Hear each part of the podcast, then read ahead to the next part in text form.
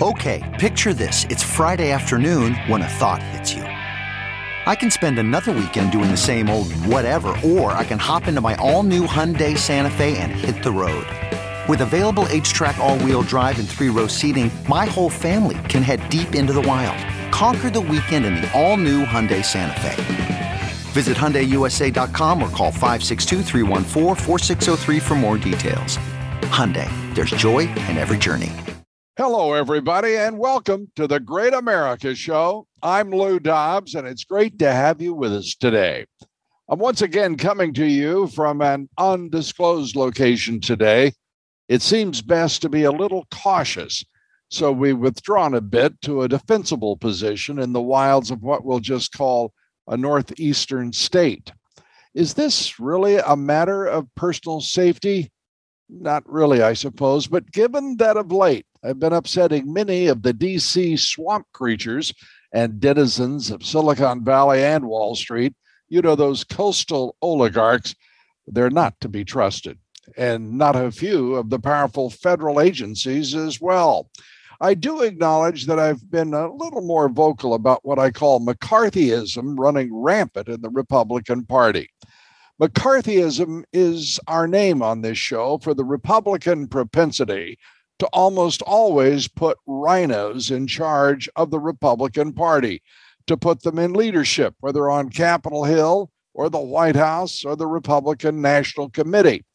And frustration always sets in within the grassroots and rank and file of the party because there is a tremendous gap, a yawning void between those RINO leaders and Republican voters.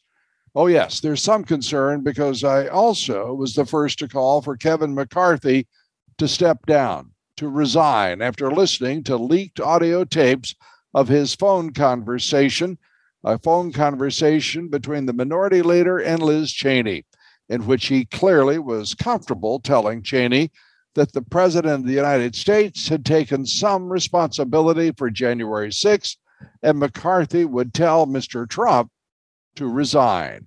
Cheney seemed doubtful, but also seemed to think that was just a boffo idea. Reportedly, and not surprisingly, President Trump said he's good with McCarthy, no hard feelings at all. Mr. Trump can be a generous man. So can I, but not when it comes to swamp rats. I'm not nearly as generous as the president. To me, deceit and treachery are automatic disqualifiers for any leadership role in the Republican Party, or for any job for that matter, that calls for honesty, integrity, and principled conduct.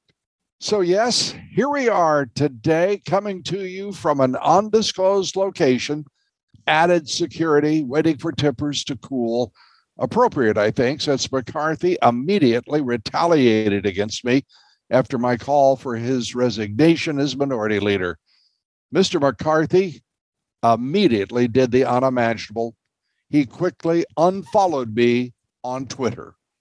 Not good. And if a man will do that, there's almost no limit, is there?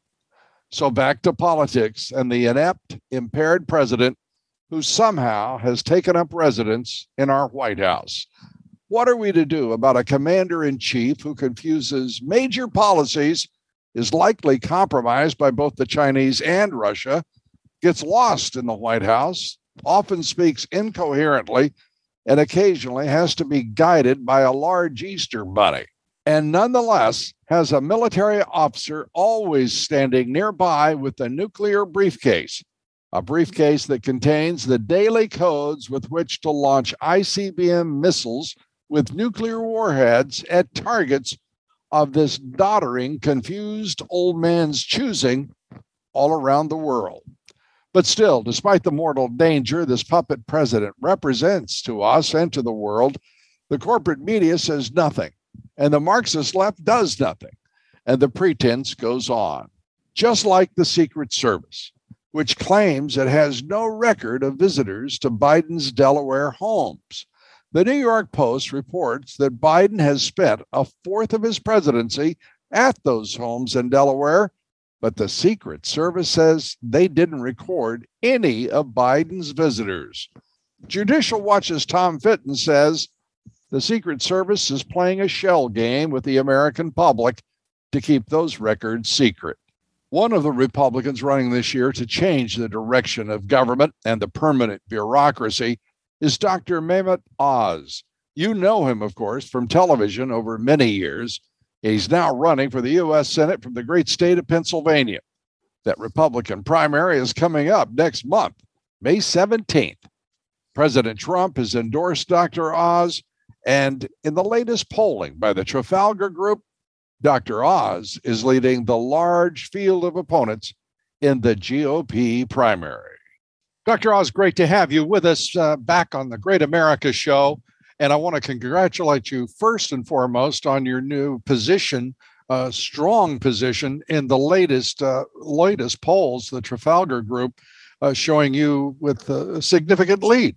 Congratulations.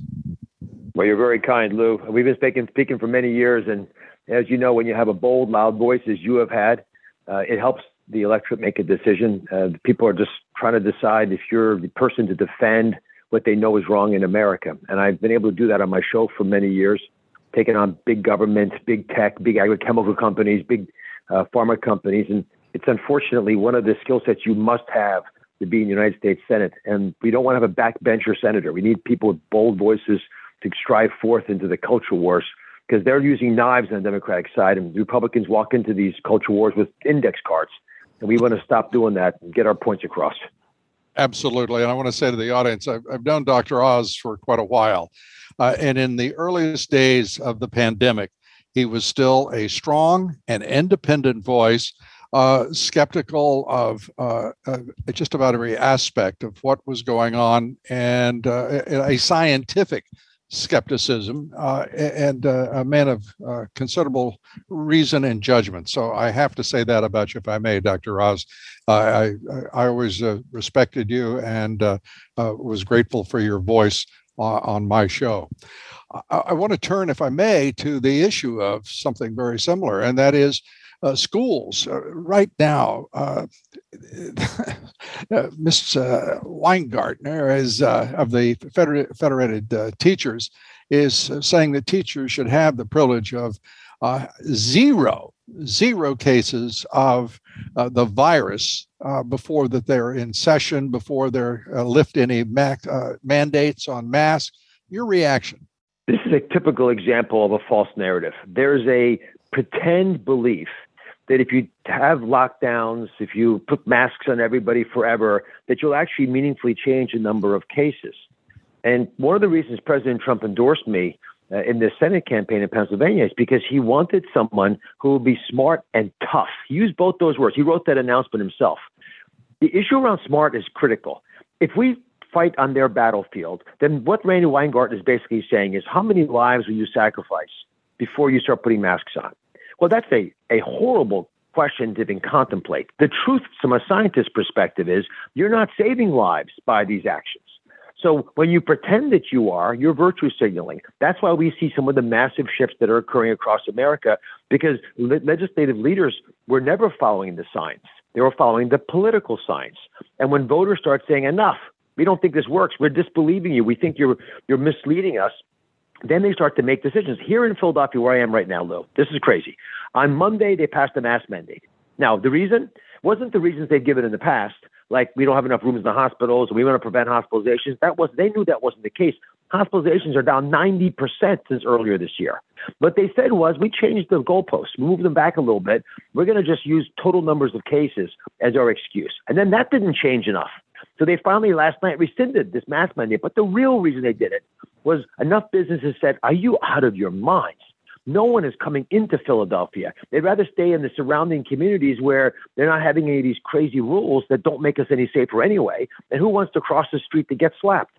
And so those are the real drivers of these decisions. They were virtue signaling. What Randi Weingarten is saying is, I'm pretending that I'm fighting for you, the, the, the impoverished teacher that no one pays attention to. I love teachers and I care about them. And I know they know they can't teach kids effectively when everyone's wearing masks or if they're doing it remotely. And so she's not helping the process.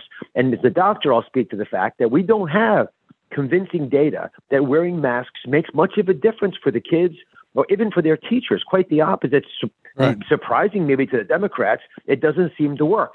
So the truth is, let people live their lives because we know there's a damage done by imposing these mandates, and you're not providing us health safety. And there are lots of consequences of wearing masks that we don't understand. A number of reports on developmental issues for children, uh, a number of reports on actual IQ testing uh, that has been done because people, the kids have been at home. They are not as active, they're not as engaged, socialized, at all sorts of reasons. We also have a CDC report uh, coming out about a mystery uh, hepatitis outbreak among a lot of kids in the United States and UK who have a mysterious liver disease. And the speculation is it's because of weakened immune systems from the lockdown. And no one wants to talk about these these consequences. Your reaction to this uh, early report? I don't know much about the hepatitis issue, but I do know that we have caused significant developmental delays in children.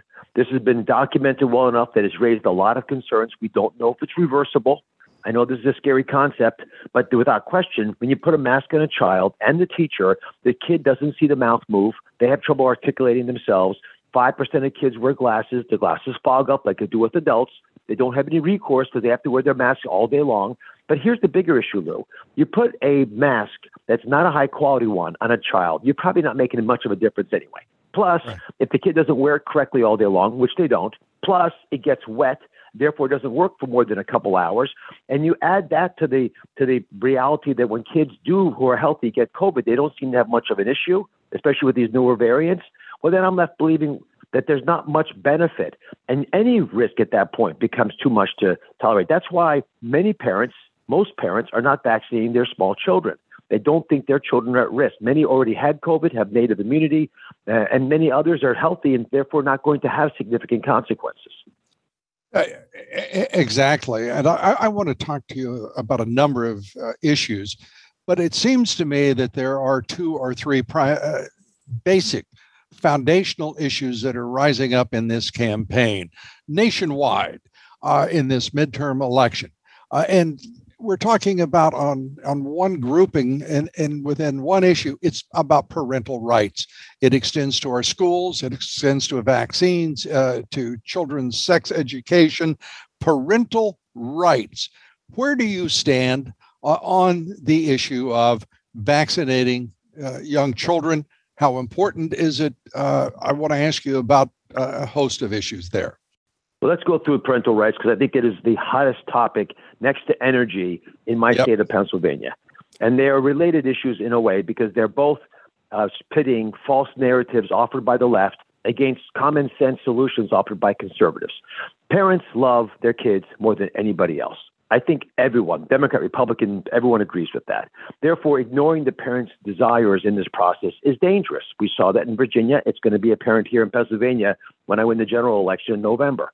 The, the parents' desire to make sure their kids hear the right things at the right time uh, and are protected as much as possible are often ignored. In the case of vaccinations, it's done by mandating vaccines, and that's happening more in you know college kids and uh, again kids a bit older. But most parents don't think the vaccines make sense for their small children. My daughter Daphne, who you probably know, she's hosting my show right now since I'm, I had to step off my program to campaign.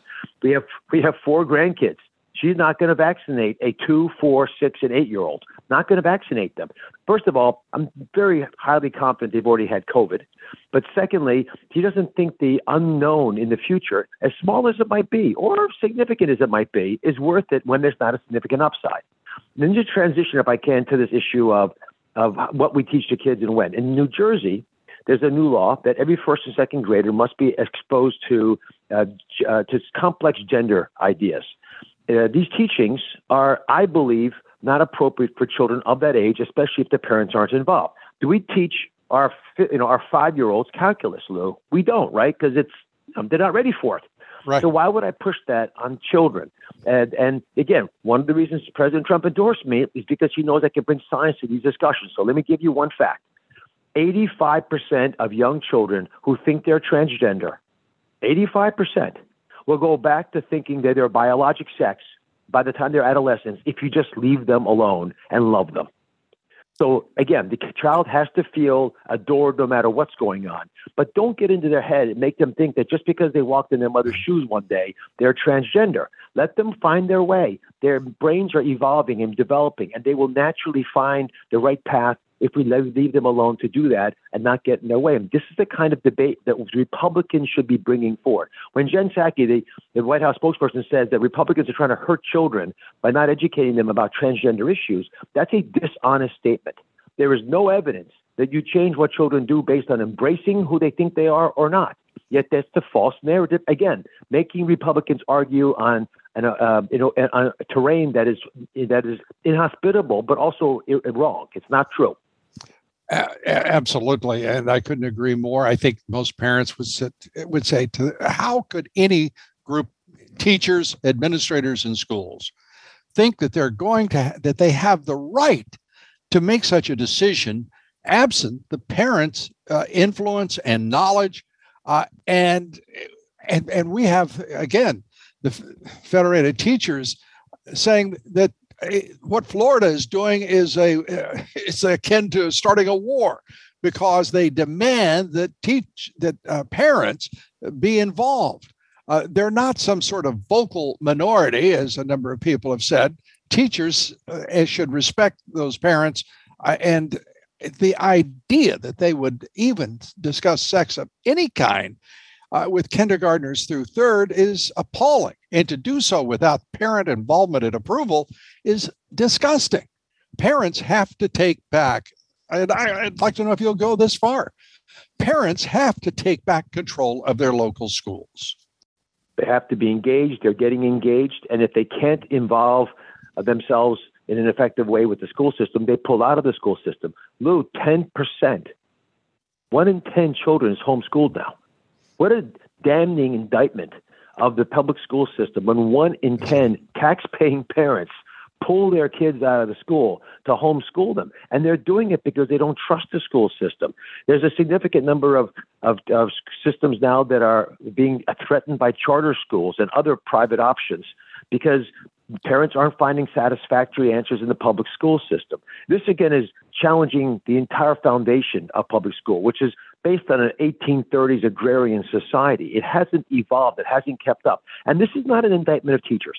I really do love teachers. I appreciate how hard they work. We don't respect our teachers enough, but this is not about that. This is about lobbyists like teachers unions controlling hook, line, and sinker the the, the Democratic Party. You know, I mean, uh, I I grew up just south of Philadelphia, and in my in that area, there's a lot of charter schools, and the charter schools are used with by teach by by parents not because their graduation rates are so high, although they are, not just because your buildings are brand new and work well, but that's true. Not just because the teachers who are, by the way, the public school teachers who left to come to this much better environment. Now that's that all that's true. That's not why the parents leave. The parents come to these charter schools because they're safe, Lou. They know their kids won't get hurt. This is the degree of pathology in the public school system. But the students' parents, some of them are elected representatives in Harrisburg, in our state capital. They will vote against charter schools, even though their own kids go there, because they know they're dependent on public school funding.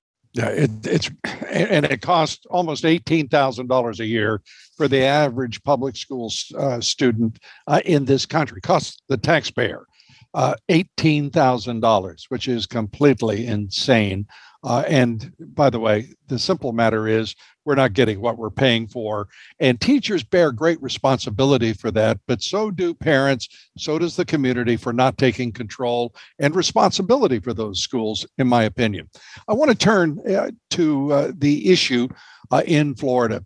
The, the law that they passed on parental rights there the role of a corporation. In this case, we're talking obviously about Disney, which has lost 30% of its value uh, on the stock market.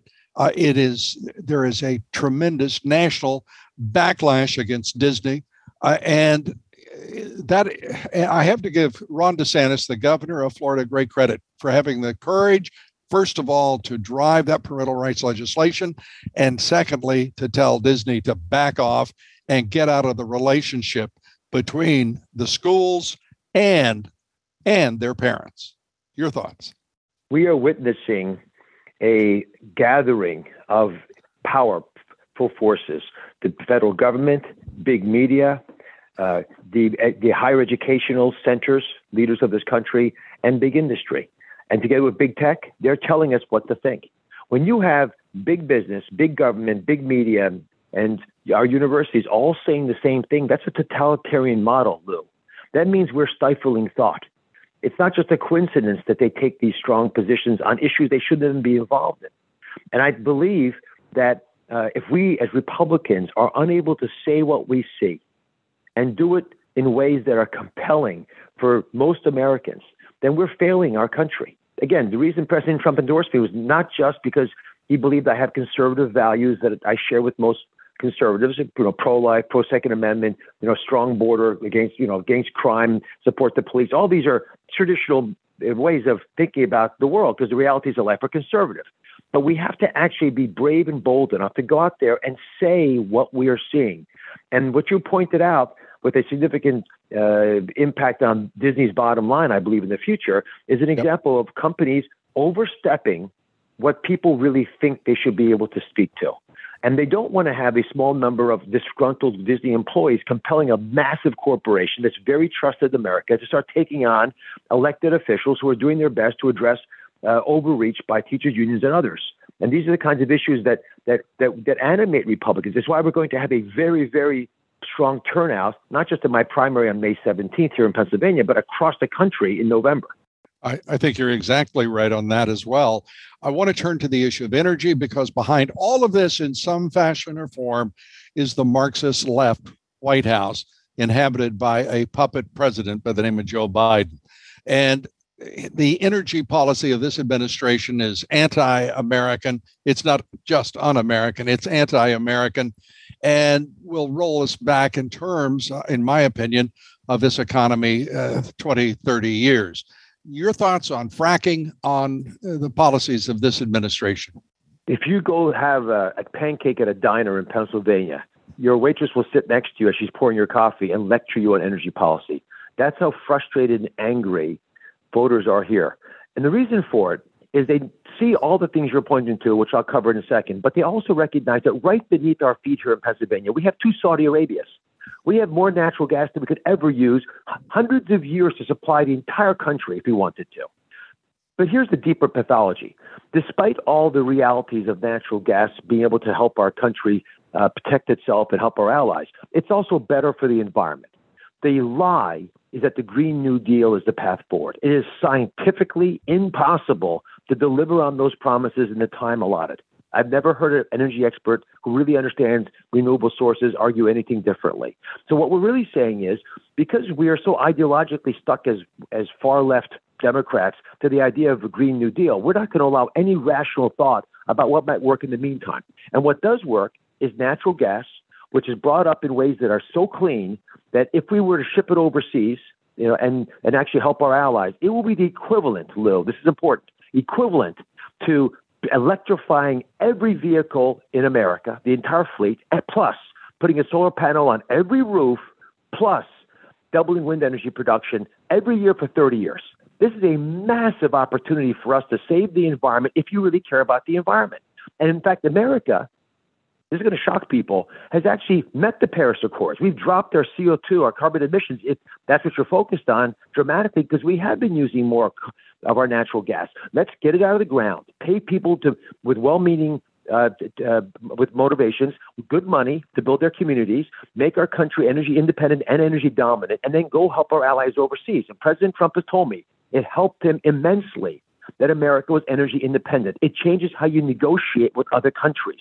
We have to be a dominant force. The world is looking to us, begging us for leadership. We have to offer it, and we haven't been. My show, Lewis, was in 100 countries. I traveled the world. They would tell me the same story repeatedly. Help us by staying healthy in America. And I said, why does it matter? And they would say, because we quibble here in you know Singapore, whatever country I was in. We look to you for leadership. You're the bright city on the on the hill that that is a north star for us. We cannot afford to be weak because when we fail, China succeeds, and nobody wants a, a authoritarian controlling uh, a, a country, a government like China's ruling them, and that's what we'd be ceding to. And that's exactly their objective. that is dominion over the globe, uh, including, of course, with their strategic partner, Russia. I want to ask you this as we conclude on the issue of foreign policy. Uh, would you style yourself as a, a an America first uh, policy uh, conservative?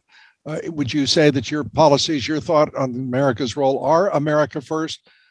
Uh, that Trump is the leader of the Republican Party? Do you have any problem saying that out loud?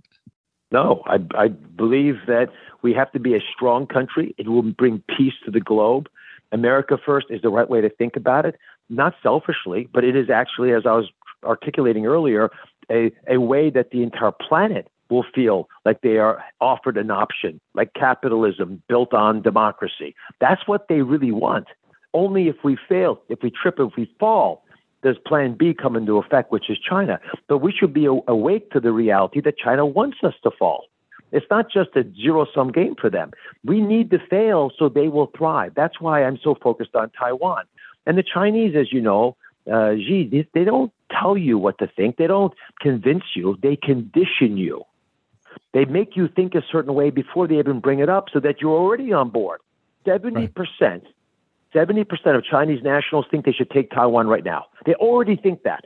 That's not an accident. They've been brainwashed to think that, so that if it were to happen, they would be happy that it happened. Do you believe the United States should out loud say directly that we will defend Taiwan against communist China's imperialism?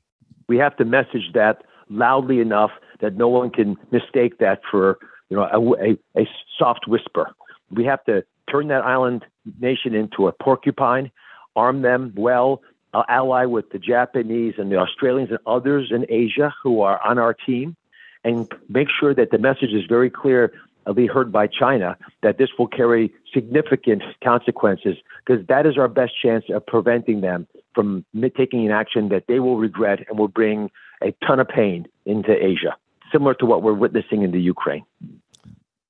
Dr. Oz, Great talking with you. Thank you for sharing some time with us. Uh, Dr. Oz running for the U.S. Senate in the great state of Pennsylvania. Uh, and uh, we, uh, we appreciate your time and we appreciate your candor. Thanks so much for being God bless you, Lou. Take care. Thanks, Dr. Oz. God bless you. As I said, Dr. Oz is the leader in that Pennsylvania primary race for the Senate. For more on his positions on every issue, you can go to droz.com. That's droz.com. Please join us here tomorrow for the country's best investigative reporter, Peter Schweizer. Peter Schweizer's revelations on the DC swamp are astonishing. As Tom Fitton puts it, DC is now a nightmare, and it's always worse than we think. Peter Schweizer here tomorrow. You don't want to miss it. Till then, God bless you, and God bless America.